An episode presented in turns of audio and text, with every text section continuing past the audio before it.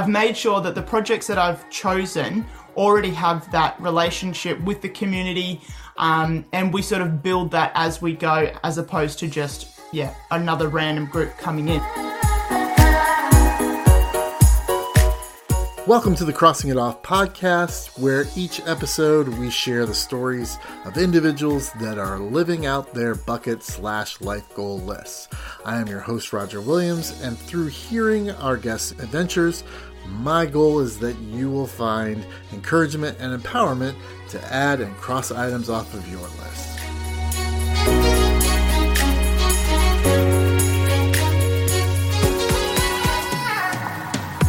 Welcome everybody to the show. So glad you're here. A lot of times we put things on our bucket list that are huge travel things, things that um, make us feel adventurous and do those kind of things. But there's a lot of talk these days about the impact that so many people traveling to all these locations has, whether it's Machu Picchu or even Hawaii, where indigenous folks are saying, hey, don't come and visit here because you're using our resources. And that can make us pause and think sometimes but I think hearing our guest today will help you see that uh, you can still do those things with a conscience. You can still cross off those big adventurous travel things on your bucket list because of the thing that she crossed off hers. So I love to introduce Elisha Petrie, and uh, she describes herself as an as a proud Aussie, an adventurer, a beach cleaner, and a traveler. Elisha, thank you so much for being here. Thank you, Roger, for having me on. That's uh, yeah, the four words that pop into my mind straight away when someone says, "Who are you, Leisha?" I'm an Aussie that loves to get out and adventure and spend my days beach cleaning. awesome. That uh, that sounds great. So tell us, Leisha, what did you uh, cross off your list? So what I crossed off my list was I started my own eco tour company. Okay, great. Now, now let's let's go back before you started the company. Where what were you doing? What was your life like, and what led you to making this decision to put this on your list and cross it off?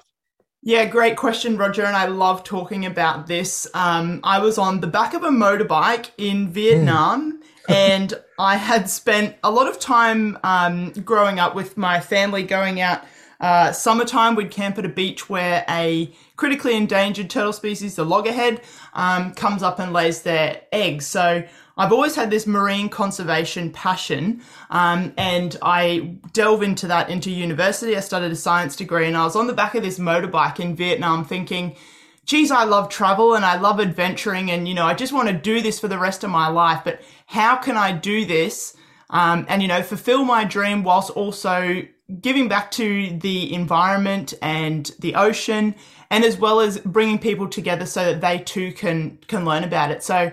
Uh, fast forward a couple of years after backpacking and volunteering overseas, completing the university degree, I jumped on board and threw it all in the deep end and just started the own, my own tour company.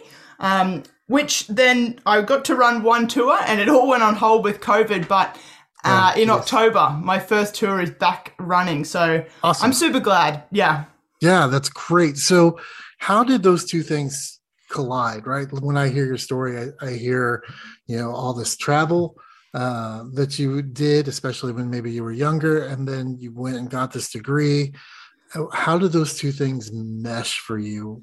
Um, what was the thing that said, "Oh, I'm going to put these things together and and I'm going to do this"? Yeah, Roger, I've always been very passionate for doing what you love and following that passion. And, you know, mm. I'm, I'm definitely not a nine to five sitting in an office person mm-hmm. job. So I remember having this conversation with my parents at, at the dinner table one time like, I don't want to live this nine to five. So my two passions, it's just, I've got to find a way so that I can mesh these two together and still fulfill my dreams and, yeah, live out that passion. That's incredible. So, what were the first couple of steps you took to start making this happen? I know COVID kind of put a, a hold on it for a little bit, but what were some of the things you did to like start meshing those two things together to make this ecotourism work for you? You know what? To be honest, it was very much just fake it till you make it, you know? like I had worked in the tourism industry before. I'd also worked in conservation background. So I knew the general gist of, you know, running a tour and getting out there and, and planning travel trips for myself. So I thought, I mean, maybe I was a bit naive. I thought this can't be too hard to plan a trip for 10 to 15 people. Um, I didn't have any business background whatsoever. And mm. as I'm sure you can appreciate too, we're always learning every day when you jump into these new projects. So, sure. yeah, it was just basically doing a bit of research, talking to some people, and just going for it. Threw myself in the deep end. What was the response from your parents? You make it sound a little bit like they do come from that nine to five world. And was this a stretch um, for them to kind of get on board with this? And the people around you, how did they respond? Yeah, so they were all they were all for it. They knew that that's what I loved and they could always see me just beaming up when I was talking about the environment and when I was planning that next trip or, you know, talking to them um, via emails back in the day when when we were traveling. And actually it was for them that, you know, the the nomad spirit came from. So we traveled mm. a lot um, as kids. So they were taking us around Australia in a in a caravan. So they were all for it. And even still to this day, I'm I'm 30 next week, and my dad says to me, "Yeah, how many real jobs have you actually had, Elisha? You're always on this adventure." Uh, oh, that's rough because I know I know that you do a lot of work. I put trips together too before for teenagers, and so I know how much work goes into that. So when someone says you know, coming back from one, how was your vacation? It's like, oh, you got to be kidding me. I'm not, this is not vacation. This is work. Yeah. Uh, you love it, but it's definitely work. Yes, definitely. I will admit to having a few pina coladas when that tour is over. You're like, okay, we all survived. We got through it. yeah, that makes sense. So, are you doing this alone? Do you have do you have a group of people that are helping you, or some friends? I mean, is this when you're putting a trip together? How much of it is you, and how much of it is other people? It's it's all me, and wow. I only woke up this morning thinking, "Geez, do I need to look into getting some help?" But you know, when you start a new passion, you kind of like I don't know, maybe it's a bit selfish of me. Like, I, I want to do this myself and prove that I can do it. Mm-hmm. Um, I mean, like relaunch it. So it all happened before COVID and it was very successful. And obviously, I had help from the support of my family and friends around me. But yeah, all the nitty gritty is just me and my laptop and the phone and going for it. Okay, so I have questions about the actual tours that you put on. Sure. Uh, I'm very interested in knowing how you select locations, and then also you have you include projects in your um, in your trips. How do you pick the projects, and how do you you know find them and and uh, decide which ones you're going to do? Yeah, so I've always had a well, I've always loved traveling to Southeast Asia. That's where I've spent most of my time backpacking and volunteering. So naturally, that's where I chose, or I have chosen to run my tours for now anyway. Um, and with that travel and backpacking and the volunteering that I'd done pre starting my own company, it was just a matter of connecting with those people again and, and saying, hey, you know, I love your organization and what you're all about. How would you feel about bringing or me bringing a group of 10 to 15 people to come and join you? And as you said before before we kicked off the the interview volunteering can sort of be a little bit of a, a gray area because it does have its positives and negatives. So choosing the right project is very important um, and especially with my background with the marine conservation side with that, you're not really diving too much into schools and having that big impact on children seeing lots of different faces all the time when they're coming into classrooms and teaching English and stuff. So I've made sure that the projects that I've chosen already have that relationship with the community. Um, and we sort of build that as we go, as opposed to just, yeah, another random group coming in. So, yeah, what I do is I do a little recce before I go and do the tour. So, for example, I'm off to uh, Bali next week to plan for my next tour. So I'll just be checking in with the people doing the projects. I'll be checking in with the hotel people, the um, local drivers, and whatnot there. And yeah, just sussing it out and making sure that they're all good with it and it's all going to work for the tour itself. And so, what typically are these projects like? Are they just like cleanup, or is it you know real in depth? Do you teach the people that come on the tours as well about what they're they're doing and why it's important or how do those projects look like when they're a part of the, the tour yeah so it's a bit of everything there roger it's definitely getting out there doing beach cleanups but also then collecting data from that and that's where the um, collaborations with the projects come in. So, you know, if they're already a well established project, they're collecting data, so we can go in and help them with the beach cleanup and then actually look at that. And I always find that when we talk about that and actually sort through the, the rubbish that we find, it's really a, an aha moment for people to see, okay, wow, we've just collected 50 toothbrushes from this beach. So what's the problem here? Okay, plastic toothbrushes. And then we do like a little workshop after it to sort of reflect on what we've found. Um, and then outside of that as well, we do coral surveys. We'll do um, mm. turtle surveys of the the beach. Um, that was one project that we've done. We've done um, dive surveys as well. So depending on the group that's coming, so it's it's lots of we do a, a, workshop and then we'll go out and do the activity and then we'll do a reflection on it so that there's that understanding of of why we're doing that.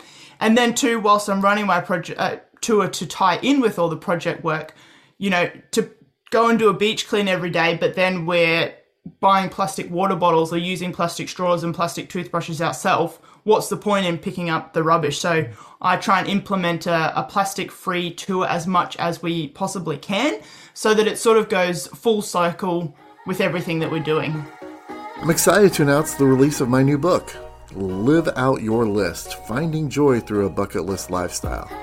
The book covers the three stages of the lifestyle, including bucket list mindset, bucket list creation, and bucket list management. It provides tips and strategies to enhance wherever you are in your bucket list journey. To learn more about the book, visit crossingitoffpodcast.com backslash book. Purchase the book today and start to live out your list. Now back to the show.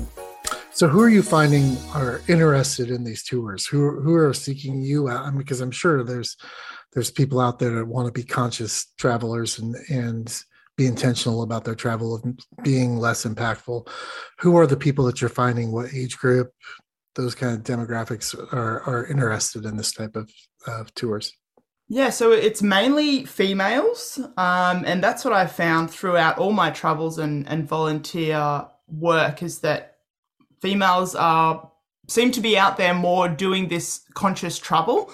Um, and through the network that I have, it's actually been mostly older people that, you know, it's this kind of new thing in their face and they've never thought about doing an eco trip or a volunteer mm. trip whilst going overseas. It's always been, you know, a all inclusive trip to Hawaii or, you know, something that's all planned out and you're just sitting in your nice hotel. You might do a day trip here and there. So I find that these ladies um, are really interested in it because it's something that they've never done before. Interesting. And when you say older, be careful. What do you what do you mean by yes. older? um, more than older than 45 okay. Older than me. i'm old. There you go. So you would fit in just fine roger. Oh great. Awesome. So uh, uh when they're done and they've they've completed these tours and they've done the projects what's some of the feedback? What do you think that they're learning and taking away from this experience? You know when we finish the tour it's probably one of my favorite things to ask is okay what have you taken away from this? And obviously as the tour guide too i'm watching their reactions throughout the the tour itself. So because we can run a 10 to 14 day tour. So you're really learning more about these people and you're mm. watching their reactions two things that happen.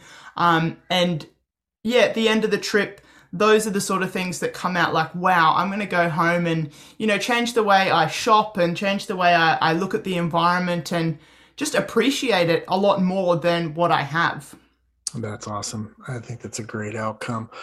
Yeah. So as far as starting the business, what was the thing that you found most difficult, or you know, as far as the learning curve, as far as putting the tours together? I know you've, you've done some of it before and had some experiences, but what was the thing that like took you by surprise? like, oh my gosh, I can't believe I've got to figure this out.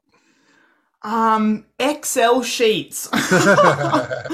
I, like I said before, I'm not a computer person, so it has been a massive learning curve for me just trying to stay organized and on top of everything, you know, with money coming in, money going out, different time zones is always a, a tricky one. So obviously down here in Australia, I'm waking up as you guys are, are going to sleep and calling sure. it a day. Um, yeah, so more of the behind the scenes stuff has been a big shock for me and just how much work is put into organizing a trip like this. And I think too, like especially after COVID, I mean, I know for Southeast Asia, especially places like Bali, you know, small mm-hmm. island communities that rely pretty much 100% on tourism. Yeah. And they've really taken a step back to look at how the tourism has just exploded. And so moving forward, I think that the more sort of conscious travel that we can encourage, the better, so that these places don't just end up, you know, with rubbish everywhere and I don't know if you heard about Boracay in the Philippines. They actually no. shut that island down for a year because there was so much development. Like the the sewage was running running out onto the beach, and there was trash everywhere, and it was just wow. it was a nightmare. So they closed it all down, and they did it all up, and they changed, you know, all the infrastructure of it, and now it's very strict rules to actually even travel to Boracay um, for that reason. And, you know, a lot of the Filipinos, when you talk to them, they're like, we don't want that to happen to our island. So we're doing what we need to do for the environment and to move forward to do tourism correctly. So, yeah, it's sort of like the silver lining to uh, a disaster. And so, without repeating yourself of anything else you've already said, what's something that like surprised you in like a major good way? Like you're like, oh my gosh, I didn't know that this was going to be a residual outcome of what's happening and I'm I love this. What what is that one thing? The fact that people were actually interested in joining me. Mm. Explain yeah. that feeling when you felt that when people started gravitating towards it and booking what where what was the feeling like for you?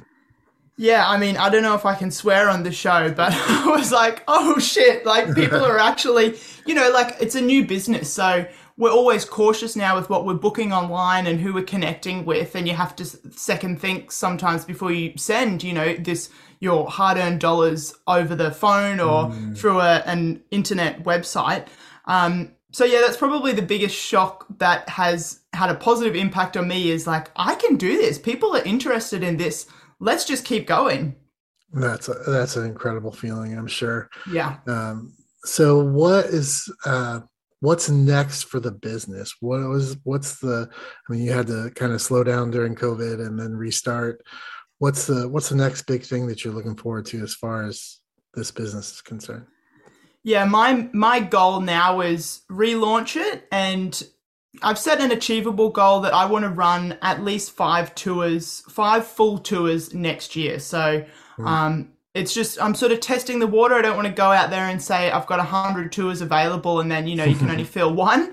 Um, so yeah, that's sort of like the next step. I find that breaking these big goals down into little achievable steps is the best way to go about it because you know if you look at something massive like that like a five year plan okay how can i get there tomorrow but that's impossible right so yeah um running at least five tours this year and also expanding into Indonesia, which I've just started working on. So before COVID, it was Philippines and Thailand, and now um, Philippines, Thailand, and Indonesia. That's that's just awesome. If somebody was going to start a business like this and they came to you and said, "Hey, what's the one thing I need to make sure I do if I'm going to do this?" What would that be? If they were going to start an eco uh, friendly tourism or travel company, what would that what would that thing what did you tell them is that thing they need to do? Yeah, well, firstly, I would say good on you. Just jump in the deep end and don't give up. Like, you know, there's going to be mornings when you're going to wake up and go, oh my God, I've just had 10 people message me and they're all asking different questions. How do I go about this? Don't give up. But also to just make sure you're you're ready for that. Make sure you know what you're stepping into. You know don't go and organize a, a tour to somewhere that you haven't been before and you don't know mm. the lay of the land or the mm. culture or or anyone there that you can even call up and be like give me a hand. Um uh, yeah plan plan and be prepared. Yeah i'm laughing because i i took a, a trip with uh, three other people to thailand after the tsunamis happened yep. in 2004 and and um, had somebody in country that was kind of helping me and then I lost total contact with them and had to go to my friend that was going on trip and said um, are we still gonna do this and he's like Yeah, we've got the internet. It'll work. We'll, we'll, we'll figure it out. Yeah, out. we've got Google. yeah, we've got Google. We'll figure it out. Um, so uh, yeah, I, you know, I wouldn't suggest that. I mean, everything worked out well for us, thankfully. But uh, but I Yeah. definitely wouldn't uh, suggest doing that. I, I think you're right. You need to have people on the ground that you can uh, talk to and stuff. That's a great piece of advice. yeah. Elisha, what is what is something that you learned about yourself? You said you you learned you could do this and that people were interested and excited, but what's something else that you learned about yourself through this process by crossing this off your list? Oh, good question. Um, I would say probably built more confidence in myself. Um, and yeah, again, without repeating myself, I, I would say confidence. Yeah, learned learned a lot that I can actually do this. Mm-hmm. Um, yeah, Yeah. we'll stick with that. Confidence. And how does that show up now in what you're doing? I think it's just more. Um, yeah, I'm I'm more confident when people are coming to me asking what what is this situation? How do I go about this? Because you know, in the travel industry, you never know what's going to happen, as we've just Mhm. learned for the last couple of years. Oh yeah, Um, and you know, with more experience and and more questions, then you learn more, so then you can be more prepared for those situations. yeah, that's for sure. I, you know, it's. I, th- I think when you start anything new, there's that level of um, what we call over here in the states imposter syndrome, and Yes. that, that and that can creep in and, and cut you off. And so, um, Big time. The more confidence you can build up by accomplishing stuff, the better off you are for sure.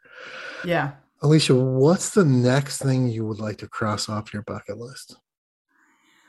Oh, next thing, you know, I'm thinking uh, South America. So a bit bit selfish of me, but I haven't traveled there myself. So uh, from a personal perspective, that's something that I would really like to do. Head over to South America and um, backpack for a good couple of months.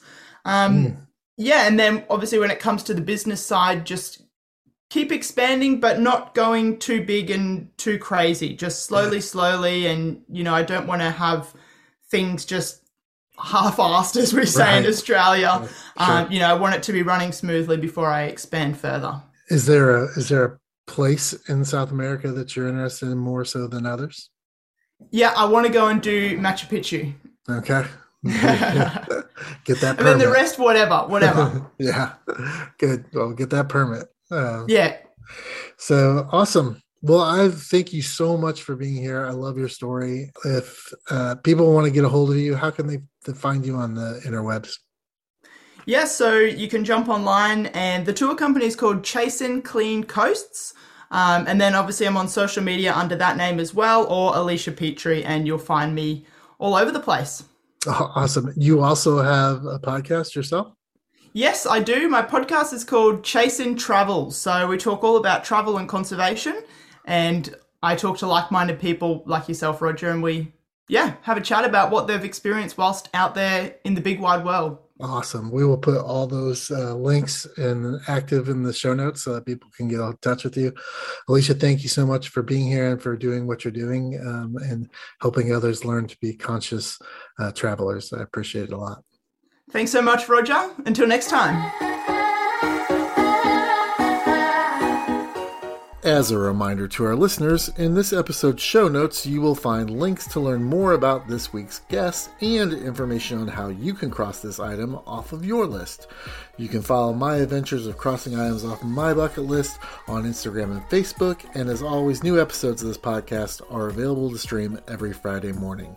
We will meet you here next week, and until then, keep living out your list.